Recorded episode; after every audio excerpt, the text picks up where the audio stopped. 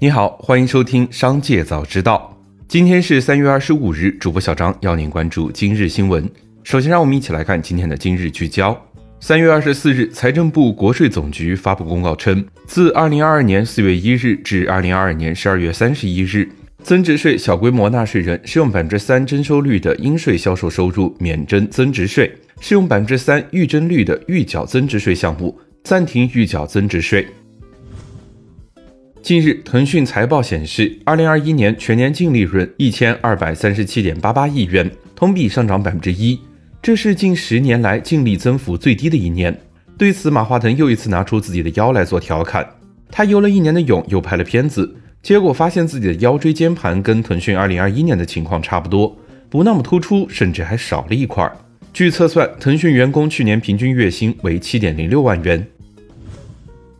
紧接着，再让我们一起来关注企业动态。二十三日，中国移动2021年财报发布，至此，三大运营商2021年财报悉数出炉。经计算，二零二一年三大运营商共营收超一点六万亿元，净利润约一千五百六十四点六亿元，日均约赚四点二八亿元。二零二二电动汽车涨价潮，上汽通用五菱宣布涨价，旗下五菱宏光 mini EV 等几款车型涨价幅度为四千至八千元不等。此次调价看似不多，但是 mini EV 原来起售价是在三万起步，这个涨幅就显得非常厉害。五菱宏光 mini 是去年全国销量第一的新能源车，被称为国民神车。二零二二年，四十多款电动汽车品牌已纷纷上调售价。近期受疫情影响，上海买菜难成为热议话题。某券商研究所上海销售团队推出临时为买方客户网络送菜的专属贴心服务，可以负责送菜上门。市场人士质疑，本来买方机构为了获得券商研究所的卖方服务，已经支付了比普通投资者更高的佣金费率，相关研究所应该把主要的精力放在做好研究上，不应该用这样的花式服务来营销客户。据悉，目前该券商已经取消了这项服务。二零二一年，海底捞关闭二百七十六家餐厅，上市以来首次陷入年度亏损。针对闭店是否会引发裁员的话题。海底捞执行董事 CEO 杨丽娟表示，会尽可能确保每个员工不受闭店影响。今年的工作一项重点就是做好现有门店的管理运营，不会安排规模化的拓店计划。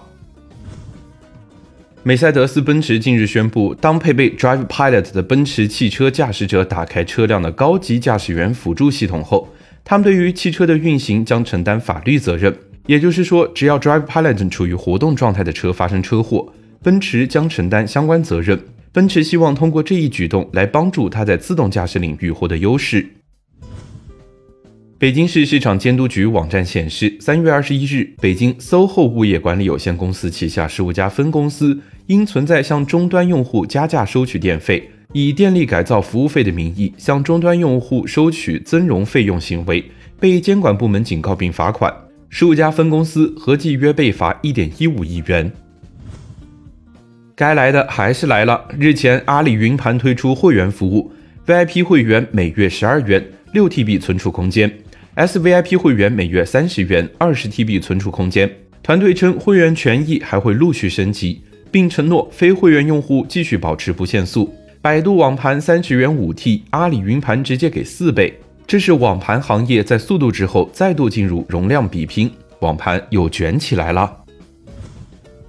三月十三日，保洁会员中心公众号发布文章：“女人脚臭是男人的五倍，不信闻一下。”文章提出，女人脚部及头发等都比男人的脏臭，引发网友不满，被质疑侮辱女性。三月二十四日中午，保洁中国就公众号文章道歉，称会严肃整顿该账号的运营，深刻反思，杜绝类似情况。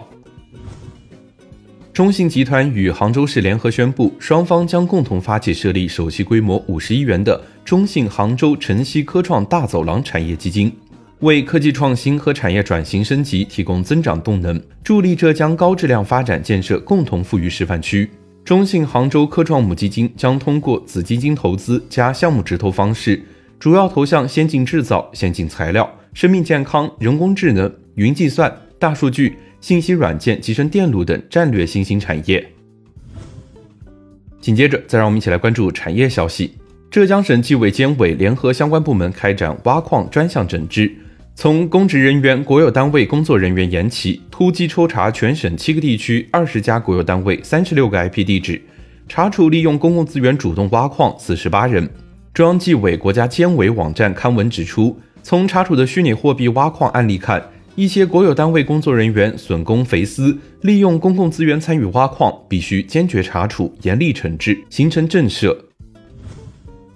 今年以来，A 股延续去年的结构性行情，但是三月以来，市场似乎走得更艰难。在前期的下跌行情中，有私募基金直接击破止损线，也有私募基金被迫减仓。数据显示，今年以来合计有五百三十二只私募产品清盘，提前清盘的多达四百九十八只，其中包括五十一只百亿私募旗下私募产品遭遇提前清盘。随着近期市场回暖，私募基金的净值回升明显。而这些清盘的产品或许倒在了黎明前。最后，再让我们把目光放向国际，特斯拉柏林超级工厂于当地时间星期二举办开业仪式，并向客户交付首批三十辆 Model Y 电动汽车。特斯拉 CEO 埃隆·马斯克在开业仪式上即兴热舞。三月二十四日，特斯拉市值已重回一万亿美元。截至目前，美股盘前九百九十九点一一美元，涨百分之零点五二。据 CNN 福布斯报道，亚马逊创始人杰夫·贝索斯的前妻麦肯齐·斯科特二十三日表示，自去年六月以来，他已经向四百六十五个组织捐赠超过三十八亿美元。迄今为止，斯科特已在四轮捐赠中捐出超过一百二十亿美元的个人财产。以上就是今天商界早知道的全部内容，感谢收听，明日再会。